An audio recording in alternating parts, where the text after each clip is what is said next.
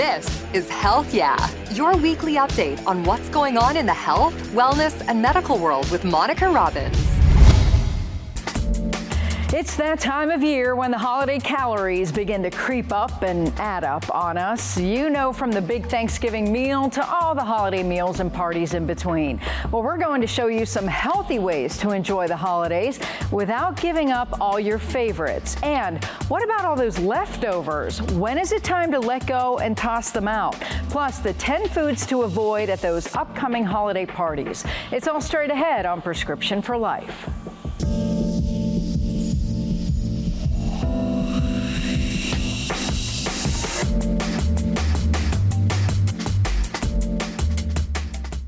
Welcome to Prescription for Life. I'm Monica Robbins. The centerpiece of the Thanksgiving celebration for many families across the United States is the feast, a spread of turkey surrounded by an array of side dishes and all those delicious desserts. It's no wonder some of us end up in a food coma after a meal. But it doesn't have to be that way. Our Cleveland Clinic expert shows us some ways to enjoy the holidays without piling on unwanted calories and things we can add in and swap out. We'll get to that in just a moment. But first, once the annual meal is finished, a question families face is what to do with the leftovers. Eat them or throw them out. Brandon Lewis with our National Verify team checks it out. Thanksgiving was a time to come together, give thanks, and eat way too much turkey. In fact, most people don't eat everything on the dinner table, with the Natural Resources Defense Council estimating 200 million pounds of turkey will end up in the trash. So it's no surprise a top trending question on Google is about leftovers. But let's verify. Are leftovers safe to eat all weekend? Our sources are the USDA, the Mayo Clinic, the Centers for Disease Control and Prevention, and a postdoctoral associate of food safety at Virginia Tech, who explains the time to think about storing leftovers starts almost immediately after Thanksgiving dinner is served. Right away would be ideal, but you know, if if possible, within two hours, you want to refrigerate, refrigerate those leftovers, especially making sure to break down any larger pieces of meat. Duong says it's okay to put food that's still hot in the refrigerator. If properly stored, the Mayo Clinic says leftovers will hold for three to four days. So it's true. Leftovers are safe to eat all weekend if properly stored. Anything longer, and the USDA warns dangerous levels of bacteria start to grow. The CDC says cases of food poisoning caused by Clostridium, which grows in cooked foods, peak around the holidays. Many outbreaks are tied back to turkey, roast beef, and other leftovers. So if you don't think you can eat the leftovers by Monday, consider portioning it out and freezing some right away. A freezer is sort of like a, a let's say a win-win situation where you sort of are able to keep food at that peak freshness for a lot longer compared to a, a refrigerator. With your Verify, I'm Brandon Lewis. Now to our registered dietitian to help us indulge without overindulging and her dynamic leftover recipe to avoid wasting food. Joining me now is Julia Zumpano, a registered dietitian with Cleveland Clinic, and you're in a different department than we would normally think of. What department are you in? So I work for the Center for Human Nutrition, specifically cover preventive cardiology. So almost everybody at one of your holiday parties is likely going to be dealing with heart disease because it is so incredibly common. So healthy holiday meals very very very important. So I'm going to throw a bunch of questions at you because I know a lot of people have this. So let's mm-hmm. start with we'll say Thanksgiving. Sure. Um, I've always heard that you should always eat the white meat because it's healthier than the dark meat. Is that true? So white meat does have less saturated fat. So in that sense, it is a better source of you know lean protein. Dark meat can be infiltrated here and there a little bit, but we do want to stick to leaner protein sources. Okay, but one is not healthier than the other, right? I don't like to use the word healthier because I think, you know, all foods can fit, but if you're looking at how much what you want to consume more of, the white meat is going to have less less fat than the dark. But the dark meat does add a, nice flavor and, and it is a little easier to kind of flavor up foods and it has a little more fat which gives it a more of a, an appeal so i like to encourage people to mix a little bit of the dark meat in if they find the, the white meat being a little bit too dry Now, one of the things we always hear is like most people, uh, one plate of Thanksgiving dinner is like 2,000 or more calories. Um, how much turkey, we'll start with, should I actually be eating? So the turkey is what we actually want to fill our plate with the most because it's high in protein. And again, if you're choosing more of the white meat versus the dark, trying to avoid the skin and the fatty pieces, then you're going to be filling up on actually lean protein that doesn't have a lot of calories on its own. Of course, what we add to it, like if we are going to put a gravy on it, that, that changes the dynamic a little bit. But the portion of protein on your plate should be about a quarter of your plate. And in the sense of Thanksgiving, you could even add a little bit more for that extra fullness to help you prevent from overeating other um, side dishes that may be more heavy in carbs and fat and salt. All right, let's talk about those side dishes. Mm-hmm. I love the candied yams. Mm-hmm. I want to add tons and tons of marshmallows to them. Um, everybody makes them differently, but sugar is typically, or brown sugar is usually a, uh, you staple. know, an ingredient staple. Yeah. For so, sure. how do I make them a little healthier? Yeah, so I really like to encourage minimizing sugar with the main meal because we're going to have so much sugar later for dessert and overall through the day. So we want to try to make focus the main meal, the main course being as low in sugar or added sugar as possible. So the way I make my yams is I just kind of cube them up and put them in a big pot and put uh, apple, apple juice or orange juice in them as kind of the base and let them steam in the juice. And then I put a ton of spices, you know, any, you know, whatever, pumpkin spicy, any cinnamon, nutmeg, any of those um, spices that you like, a little bit of salt. And then I usually use a small amount of butter and then olive oil. So I'm using a little bit of butter just to give it a little bit of that taste, but mainly using olive oil when it's all done drizzling on top and they turn out great. They're very um, moist and they're very naturally sweet on their own. So that's typically the way I make them. I like to maybe put some um, sliced almonds on top for some crunch. So there's a lot, or sliced um, walnuts. Again, going to give you some extra protein, some extra fiber, but you don't need the added sugar. So it's a lot of thinking outside your traditional ways of making these dishes and trying to try new things, but still incorporate the same core food. Okay, so green beans, mm-hmm. because everybody sees the green beans and they think, okay, I'll be healthy, but um, the way I make that green bean casserole, mm-hmm. that's probably not as healthy as sure. it should be. Sure. Um, so, is there a better way? Absolutely. There's tons of ways to make green beans. I mean, you can steam them and then drizzle olive oil and spices and seasonings on top. I like to saute my green beans because I think they give a little bit more of like a crispy outside and, uh, and more firm. So the texture is really good when you do it. They're not that mushy green bean consistency sometimes when you get into a casserole. So I like to saute them um, in olive oil and garlic and onion. Um, you can add some tomatoes or canned tomatoes in there and kind of make it like more of a, a little stir fry of the green beans. And that will certainly save on a lot of those heavy, creamy additives that you're putting in those casseroles. So a lot of people, you know, they have to have the stuffing. That is mm-hmm. a staple for Thanksgiving dinner. Is there a healthy way to make stuffing? There's, you can cut some corners with stuffing. You certainly can throw some veggies in there. So I recommend adding a lot of vegetables. You know, people usually add some celery and carrots, but I say double that amount. Double the amount of celery and carrots. Maybe throw some broccoli or cubed up zucchini. So that's a nice way to put some um, extra fiber in there, and hopefully you'll use more vegetables, which will limit the amount of bread stuffing you actually put in. So you can actually decrease the amount of bread that you put in there, which will help. Um, decreasing the um, amount of butter or oil or whatever fat source you're adding. So that usually can be cut in half and then you could add a little bit extra of your broth. And if you're looking to reduce salt or sodium, you can use a low sodium broth, which can help a lot too.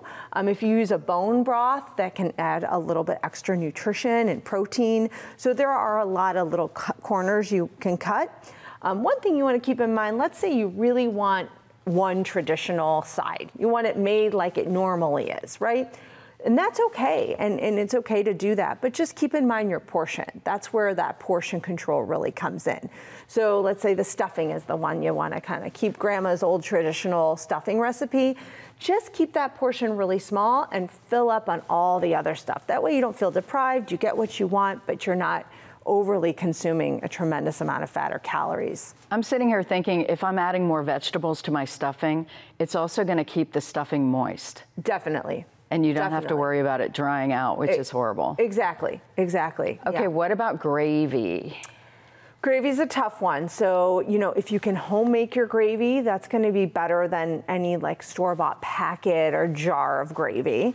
Um, just using it in moderation is really key with the gravy. I mean, of course, you're going to have extra fat and salt in there, but using it really in moderation um, or trying to not use it at all, you know, and use other cooking methods where you can keep foods moist. So, a lot of the, the times the gravy's on there because the turkey's so dry right? But if we can keep that turkey more moist and cook it to um, um, like a- maybe a lower temperature or a little bit less, of course, of course, if it's cooked in proper temperature and like cooked in the middle, but we want to think about ways that we can keep our food more moist naturally through things like broth and oils versus having to drench it with gravy.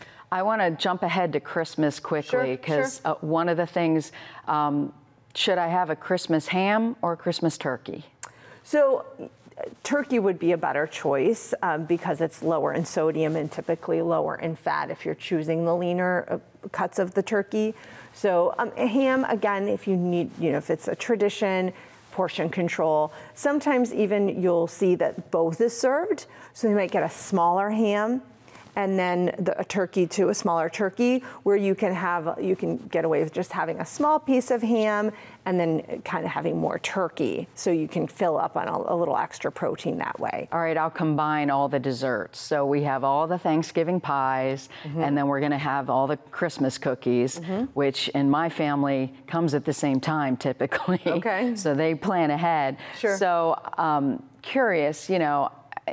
A lot of people are like, I just can't have dessert because I'm trying to watch. Is Mm-hmm. that true? I mean, you have to do what's right for you. Everyone you know, reacts to foods differently. So, if not eating dessert uh, all, in general helps you control your intake and, and works for you and minimizes cravings, then then, then if you have that self-control, I mean, go for it. You know, I, I don't think that there's anything wrong with that. You're not missing out any nutrients on skipping dessert. Um, you know, certainly doing something like some fruit would be a great idea, or like a Greek yogurt with some fruit on top. And coming up with maybe a little healthy alter- alternative you can have if you're trying to avoid those traditional heavier desserts. But I don't think there's anything wrong with avoiding it completely. If that's not in your willpower, then maybe picking your favorite, I say two or three, right? So you may have 10, 15 to choose from. Picking your favorite two or three desserts and having a small portion of, of those, small plate, and kind of knowing that that's enough. You know, being able to have some self control around it is important. Um, a lot of these times, you know, food provides a lot of comfort for us. So the holidays are a comforting time. And, you know, we associate some of this food with comfort, so that can sometimes lead to overeating and overindulgence. Um, so we want to keep that in mind and, and plan ahead for that, you know, knowing that this is a comforting time and you don't want to take away that comfort, but maybe putting a mindset and a control to it from the very beginning. And the turkey, the tryptophan in the turkey is going to give me a food coma. Um, so, your advice I mean, I know everybody probably goes and sits down and watches football for a while, but is there any way to combat or aid digestion to make it at, at least, yes, I ate 3,000 calories, Sure. but what can I do about it? So the, the tryptophan in the tuna does affect you to be sleepy, but to be honest, it's really not just the tryptophan. It's mainly, I mean, like if you had a turkey sandwich for lunch, you're not necessarily con- cocked out, you know, after after just you know can't keep your head up after lunch, but it's really the, the large amount of food that we're consuming and the large amount of carbohydrates that's really the problem. So what's happening is you're eating, consuming a large amount of calories, all your kind of blood flow and your your um, body's focusing on digesting that food, which is kind of leaving you a little bit more lethargic and tired. Also, when you have a high carbohydrate meal, that can cause your blood sugar to rise. And then it's gonna drop pretty quickly from that because you're kind of having the spike and drop because a lot of the times this Thanksgiving meal is what we call simple carbohydrates. They don't have a lot of fiber in them. So it's also that like little initial spike and then that like lull in your blood sugar plus the digestion plus the tryptophan. That's a perfect recipe for an afternoon nap, right? And then sitting in front of the TV so a couple things you could do is uh, move, right? So any movement's going to help. So uh, after after dinner, uh, offer to help clean up. You know, so try to keep your body moving upright. That can help. If you move even earlier in the day, so trying to get that energy level up from the beginning of the day, even before the meal. So if you can plan a little um, some activity like a walk or a hike or a turkey trot, whatever it might be that's going to be helpful. Decreasing your portion. So, you know, we're digesting a lot of food, that's taking a lot of our, our energy. So, if we have a smaller portion, we'll have a less impact on that fatigue that you can experience after the meal. Um, and then, uh, lastly, alcohol. So, you want to watch because alcohol is already going to cause that a little bit of that, you know slight down regulation and energy and maybe feeling more relaxed and more sleepy. So if, if you're going to struggle with that, I would definitely limit your alcohol. Drink plenty of fluids if you are going to drink um, alcohol in between. Um, you mentioned smaller portions mm-hmm. means more leftovers. Yes. And everybody loves Thanksgiving or Christmas leftovers. So what do we have here? So this is um, some leftovers from, th- from Thanksgiving. Um, I know it's hard to know what to do with all those leftovers. But this is a breakfast bake that you could make with some of your leftovers. Um, and then, you know, if you're having company stay with you, this is great to make in the morning for like a breakfast or brunch and kind of have out all day and they can snack on, um, which is, is really nice because it uses up a good amount of your leftovers. So uh, we'll start with like some leftover stuffing, which is, you know, you kind of put on the bottom. So fill the bottom of the platter with the leftover stuffing. And then eggs, so you're gonna get uh, some extra protein with the eggs. So, you know, the, the recipe calls for up to 12 eggs. You can kind of gauge it on how many people you have as to how many you wanna, wanna add in here. I'll just do four just to, for the sake of demonstration. I also really like to put extra veggies. So this originally original recipe did not call for that many vegetables. I always sneak in vegetables as many as many times and as often as I can. So the you could throw some shredded carrots inside of Ken, and then some broccoli. So broccoli would be a great addition to this. Um, it cooks and steams well. It keeps its, its texture nicely in um, some of these baked meals, as well as, of course, we're to have a ton of fiber, vitamins, and minerals from from vegetables. They really are what's to give us that energy level back too. When do so, you put the turkey in? So you put the turkey in, kind of shred it in on top too. Okay. Mix it in. You'll have more eggs, so the eggs will kind of soak up some of this. But you throw the turkey in, and cheese is also something you can add in. Uh, you know, I like to leave out cheese unless, you know, you need it just because it does add some extra saturated fat and calories. It does add flavor, but I think there's so much other, so many other ways you can add flavor by adding some fresh garlic or onion. Uh, but you can also just sprinkle the cheese on top, which tends to minimize how much you use versus kind of filling it in in the dish. So that's kind of what I like to do. So this is kind of get the get the gist. You'll have more eggs, but you pour it all over top, and then you could sprinkle, you know, just a little sprinkling of cheese on top. Just kind of looks nice too when it bakes. Some green onion. And then you bake it in the oven and it's done. It's perfect.